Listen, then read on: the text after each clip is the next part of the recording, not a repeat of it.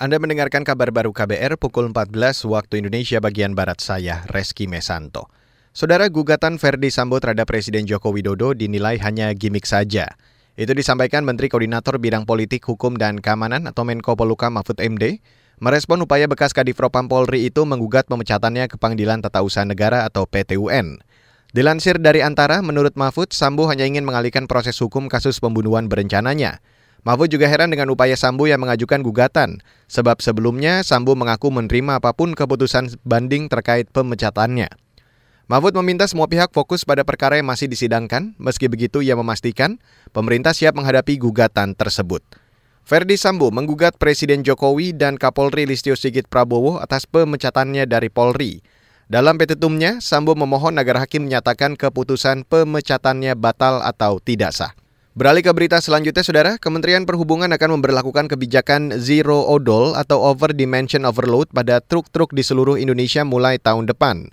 Zero Odol merupakan kebijakan yang mengharuskan tidak ada lagi truk-truk dengan muatan berlebih.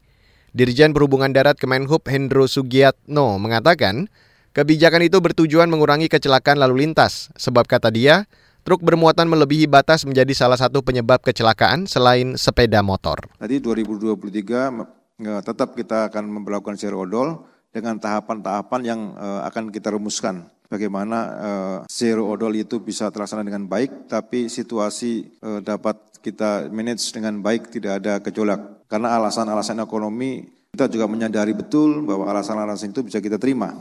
Tapi kita juga harus konsekuen dengan apa yang telah disepakati tentang kebijakan zero odol. Dirjen Perhubungan Darat Kemenhub Hendro Sugiatno mengatakan kebijakan Zero Odol sebetulnya sudah ada sejak 2017. Namun saat itu urung terrealisasi karena ada penolakan dari sopir truk. Pemerintah tak akan menunda lagi kebijakan tersebut. Saudara, perkembangan inflasi di Indonesia akan sangat bergantung pada kebijakan subsidi bahan bakar minyak atau BBM. Itu disampaikan peneliti Badan Riset dan Inovasi Nasional atau BRIN, Pihri Buhairah dalam sebuah diskusi di Jakarta hari ini. Sebab menurutnya inflasi Indonesia lebih banyak dipicu supply energi inflasinya tergantung dari subsidi BBM. Artinya masih di bawah kontrol pemerintah. Artinya apa? Inflasi itu ada di tangan pemerintah. Maunya di level berapa? Nah, itu ada di tangan pemerintah. Pertanyaannya adalah berapa kuat pemerintah mensubsidi? Itu pertanyaan sebenarnya bahwa inflasi di kita, jadi kebijakan-kebijakan negara-negara tujuan ekspor itu berbeda-beda kondisinya. Jadi tidak semata-mata bahwa oh di sana meningkat terus kita juga akan meningkat. Jadi penyebab inflasinya berbeda-beda. Kalau kita lebih dari sisi supply-nya. Itu tadi peneliti Pusat Riset Ekonomi Makro dan Keuangan BRIN Pihri Buhaira. Sebelumnya, Badan Pusat Statistik atau BPS merilis inflasi November mencapai 5,42 persen, sedangkan secara tahunan inflasi inti November mencapai 3,3 persen. Dan saudara, demikian kabar baru saya Reski Mesanto.